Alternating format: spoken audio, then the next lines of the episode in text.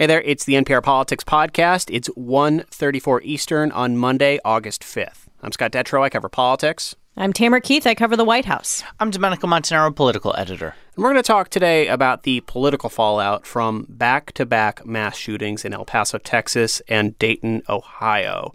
You know, uh, mass shootings have depressingly almost become a norm in American life in terms of how they affect politics these days. They happen, communities go through the routine of mourning, but for the rest of the country, it's quickly back to normal. But even with that background, two mass shootings happening on back to back days have really shaken the country and its politics.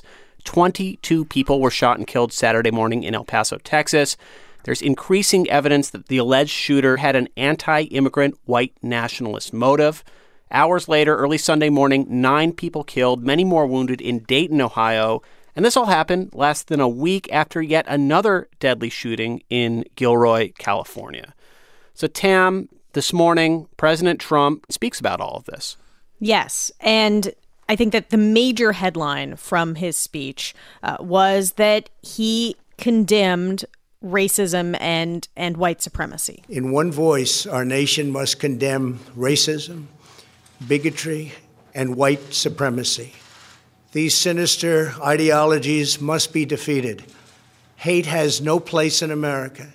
Hatred warps the mind, ravages the heart, and devours the soul. President Trump was under special pressure, I think, to come out and say these words very clearly without any equivocation. Because in the past, he has equivocated, uh, in particular after the white supremacist march in uh, Charlottesville, Virginia in 2017, when a counter protester was killed. Uh, initially, the president delivered a statement read from a teleprompter uh, condemning uh, white supremacists and uh, the KKK. But then at a press conference at Trump Tower, uh, he said that there were very fine people on both sides. And so heading into this, uh, there there was some question of what the president would say.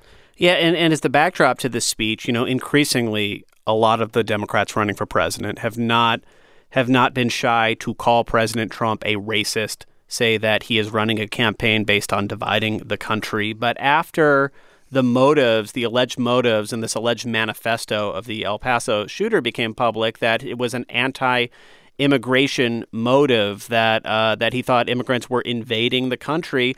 There has been a lot of fierce criticism saying that the way that President Trump talks about immigrants, the way that he talks about them using that term invading, and the way that he really plays up divisiveness in his speeches, especially his campaign rallies, has emboldened white nationalism around the country. A lot of the candidates were saying that. One of the first was Beto O'Rourke, the former congressman who, of course, represented El Paso in Congress. I think it's really important for us to, to understand this in a much larger context of what is happening in this country, especially at a time where we have a president who seeks to make us afraid of one another based on our differences, who warned of Mexican immigrants being rapists and criminals, though we know that immigrants in this country commit crimes at a far lower rate. Uh, those hosts on Fox News talk about an invasion coming to our border. Politicians who seek to make us afraid of people who do not look like the majority in this country. It, it doesn't just uh, offend our sensibilities as a country of immigrants and asylum seekers. I, I really believe it is changing our country right now. It is an invitation to hatred, and not just to hatred, but to violence. That was Beto O'Rourke speaking to NPR's Weekend Edition. Uh, Elizabeth Warren made a similar point on MSNBC. The president has embraced white nationalists. He has encouraged white nationalists. He is there with white nationalists. And when white nationalists embrace him and call him their friend, you know, I take them at their word on that. Domenico, what do we make of all this? Well, I mean, the thing that, you know, a lot of uh, domestic terrorism experts will talk about is the fact that you have people at the fringes who can take rhetoric in a certain way and interpret it to be something that they, you know, internalize and use. I mean, it reminds me a little bit of the Trump rallies. You know, when you go to the rallies, uh, there's this climate beforehand where people are talking to you, they seem friendly, uh, and then it's the president gets up there, his rhetoric, the way he talks about it, and it all seems for him to be part of a show. The audience is part of the show. Even the media are, you know, kind of the whipping boy to kind of pile on. And there's very few incidents of violence at these events, but there have been scattered incidents of violence. And it's one of those things where half the country feels like that kind of rhetoric, that kind of ginning up, can potentially make one or two people feel like they're internalizing the words that he's saying, as uh, Tam had referred to, you know, with immigrants being invaders or uh, some other otherism of various groups. And that's where part of the debate is right now in the country and on the presidential campaign trail, as we're hearing. And, Tam, you were just reporting that the Trump campaign has just come out with a list of several instances that the president has condemned racism. You look through the speech today, and he's talking about how there's no place for hatred. How does that square with the record of now two and a half plus years as president that President Trump has when it comes to his public comments, his tweets, the way he talks about this stuff? You can go back to the very day that he launched his campaign when he came down the gilded escalator and referred to immigrants as rapists and draw a direct line to language that he continues to use. Uh, you know, he he keeps using this phrase uh, that it's an invasion, and uh, he did so at a rally in Florida a couple of months ago. And a, a lot of attention is now going to that particular rally because of what happened after the part where he was talking about an invasion. So uh, let's hear the invasion language first. That's an invasion. I was badly criticized for using the word invasion. It's an invasion. And so uh, then a little bit later in this rally speech, he is saying, well, but there isn't much we can do about these migrant caravans, which is what he was talking about. But how do you stop these people? You can't. There's no. So somebody right there just shouted, shoot them. That's only in the panhandle you can get away with that statement. And the reason we are talking about this today, and the reason why many of critics of President Trump have really repeatedly brought this up in the last few days, is that from the early evidence, and that's important to say, the early evidence, this shooter in El Paso, Texas, had this manifesto of sorts where he talked about his concern about an invasion of Mexicans, an invasion of immigrants. And he seems to have specifically picked this Walmart by the U.S. Mexico border that had a lot of Latino people in it as the target for this shooting. And obviously, this isn't the first incident of domestic terrorism in the United States while Trump has been president, or even before that, obviously. You know, in 2009, you had the Obama administration warn of a rise in domestic terrorism. There was a report that was created by the Department of Homeland Security. Janet Napolitano, then the Homeland Security Secretary, brought it up, talked about it, and she faced fierce backlash from Republicans and conservatives and conservative media. And the Obama administration essentially dropped talking about it. But it is something that the Obama Justice Department was working on and had warned about. And of course, we've talked a lot about this podcast the last few weeks about the way that really, when it comes down to it, President Trump will gravitate towards the combative, the tribal uh, view of politics and, and go on the attack. So that's why it was so interesting to me that, that throughout this speech today, he tried to talk about unity and, and, and tamping down hate and things like that. Here, here's one more moment from that. In the two decades since Columbine, our nation has watched with rising horror and dread as one mass shooting has followed another over and over again, decade after decade. We cannot allow ourselves to feel powerless. We can and will stop this evil contagion in that task, we must honor the sacred memory of those we have lost by acting as one people. Open wounds cannot heal if we are divided. We must seek real bipartisan solutions. We have to do that in a bipartisan manner that will truly make America safer and better for all. You know, it just rings hollow for a lot of Americans when they hear the president in that tone, reading off the teleprompter, talking about this stuff. When how does he reconcile these sort of two Trumps where he has this tone on Twitter or at rallies like we played earlier uh, at the Panhandle and other places, and he talks about bipartisanship and legislation when really for a lot of this presidency it's been a partisan push. Yeah. And of course, the other aspect of all of this is, as he mentioned, um, two mass shootings, horrific casualties. I mean, we're getting all these terrible details about the people who died, the ways in which they died, and it just happens over and over and over again. Uh, there is talk sometimes, not even all the time anymore, about a legislative response, and it never goes anywhere. So we're going to take a quick break, and when we come back, we will talk about whether this is a moment like Parkland, where maybe there will be a focus on on legislative responses, or, or whether it just fades away again.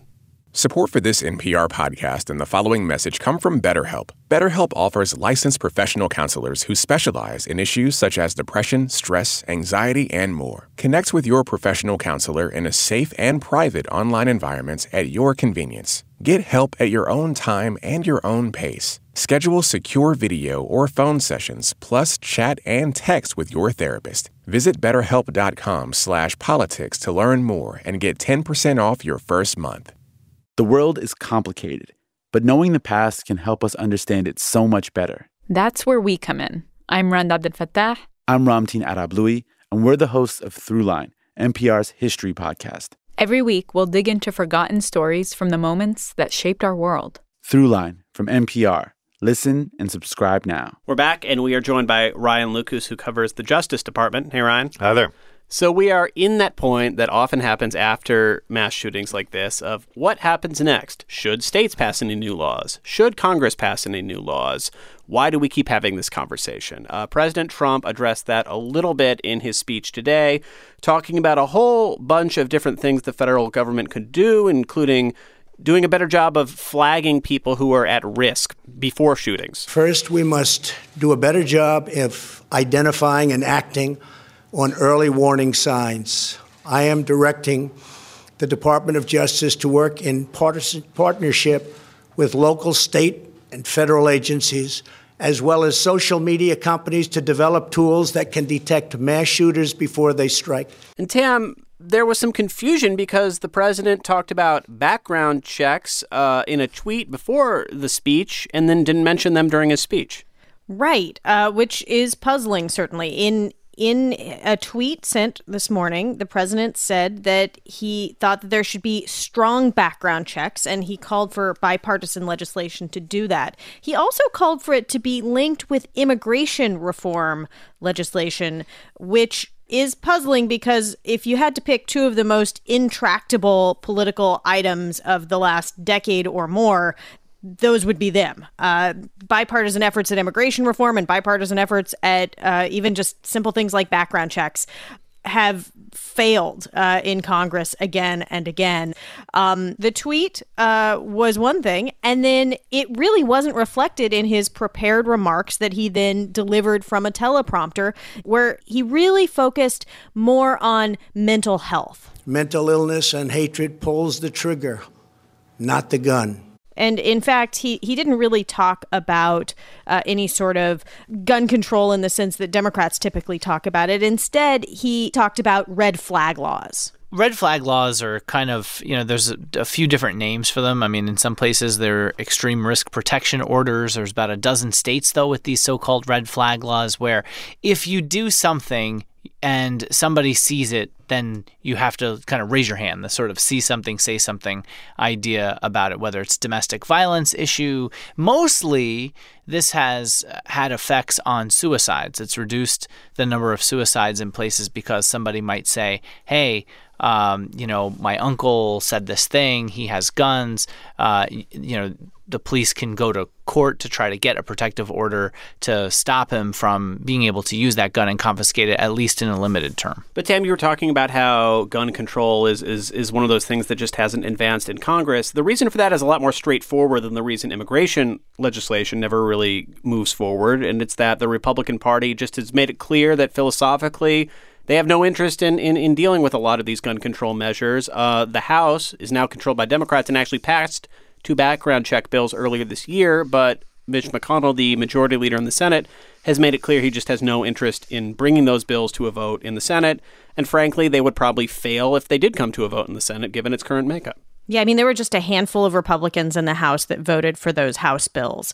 Uh, and uh, in the Senate, uh, the last significant effort to do any sort of bipartisan uh, restrictions on guns was a background check bill after the Sandy Hook shooting. It was a bipartisan effort uh, headed by Senators Pat Toomey and Joe Manchin. It failed to overcome a filibuster. And that was the last big try. Though Toomey uh, once again has said, "Hey, let's try again." You know, we've we've seen this pattern again and again emerge from these shootings over the years. Of there's talk of actually having some sort of legislative uh, fix, some sort of change to try to address this problem, and we keep on sitting down and having the same conversation and saying again and again that nothing actually gets done yeah. in the well, end. I mean, and part of that, though, is Washington centric, right? I mean, you know, we saw a president of the United States cry in uh, the White House briefing room with President Obama after 20 children were killed at Sandy Hook in Newtown, Connecticut. And, you know, nothing was able to get done federally then after that shooting. But after the Parkland shooting at Marjory Stoneman Douglas High School, you did see states take the initiative to try to create their own laws to restrict guns and gun availability or having stricter background checks. So even we're Florida, starting, which had was really controlled by Republicans on all levels. They had a Republican governor who who did who implemented that, who's now a Republican senator mm-hmm. in Rick Scott. So you've seen that groundswell sort of change happening outside of Washington, but but still DC has been crippled by polarization and interests in uh, the gun lobby and the rest. And that's why, to me, I think one of the most like remarkable moments of the Trump presidency was that big meeting that he had with Democrats and Republicans in the cabinet room shortly after the Parkland shooting, where he uh, he brought the cameras in and, and the press just broadcast the whole thing live. And in the meeting, President Trump repeatedly agreed with the Democrats on things like background checks, and at one point said, Well, we should just take guns and figure out due process later. The Republicans in the room looked very startled. The meeting ended uh, Republican leaders had a long talk with the White House, and then the White House basically backed away from everything the president had said in that meeting. The walk back was very fast. And Ryan, there's one other aspect to all of this, and that's, of course, the investigation itself. Uh, we have heard federal law enforcement talk about this as domestic terrorism. I'm talking about the El Paso shooting here, not right. the Dayton shooting. What does that mean in terms of what happens next in the investigation? Does that mean domestic terrorism charges would be would be brought up? Well, that's a, a logical conclusion to come to, but uh, the answer to that is no, because there is no domestic terrorism charge in the federal statute. There is a definition for domestic terrorism, and it defines it as activities that involve acts dangerous to human life that are violation of criminal laws and are intended to intimidate or coerce a civilian population. Based on this manifesto that uh, law enforcement officials have said appears to have been written by the suspected gunman. This act appears to be an attempt to do just what this uh, statute says. But again, there is no domestic terrorism charge. There's been a long running conversation within law enforcement and federal prosecutors of perhaps adding a domestic terrorism charge. Uh, and there are a number of reasons that advocates want one added. One issue is resources. If you have a domestic terrorism charge, you can funnel resources towards combating the issue in a more effective way. Two is this idea of, of education. The American public, when they hear the term terrorism, what do they tend to think of? they tend generally to think of stuff like 9 11. They think of Islamic extremist terrorism. Right. If you have a domestic terrorism charge, it would put the public on alert that there is this broader issue of terrorism in the country that involves domestic terrorism as well. So is that just PR? Is that just uh, in terms of the political implications? Because I feel like over and over again there's this conversation of is this terrorism or not, and I always think I don't really understand the difference and why it matters when you're talking about the the shooting death of 20 or 30 people. There is the you could call it PR, you could call it the symbolic way in which we talk about something, yeah. and calling it terrorism as opposed to just murder means something. There's a broader um, threat out there aside from this person. A murder can affect a family, perhaps a neighborhood, perhaps a, a, community. Terrorism can affect the broader community. It can affect a state. It can affect a whole nation. Mm-hmm. Um, and so there's there's that aspect of it.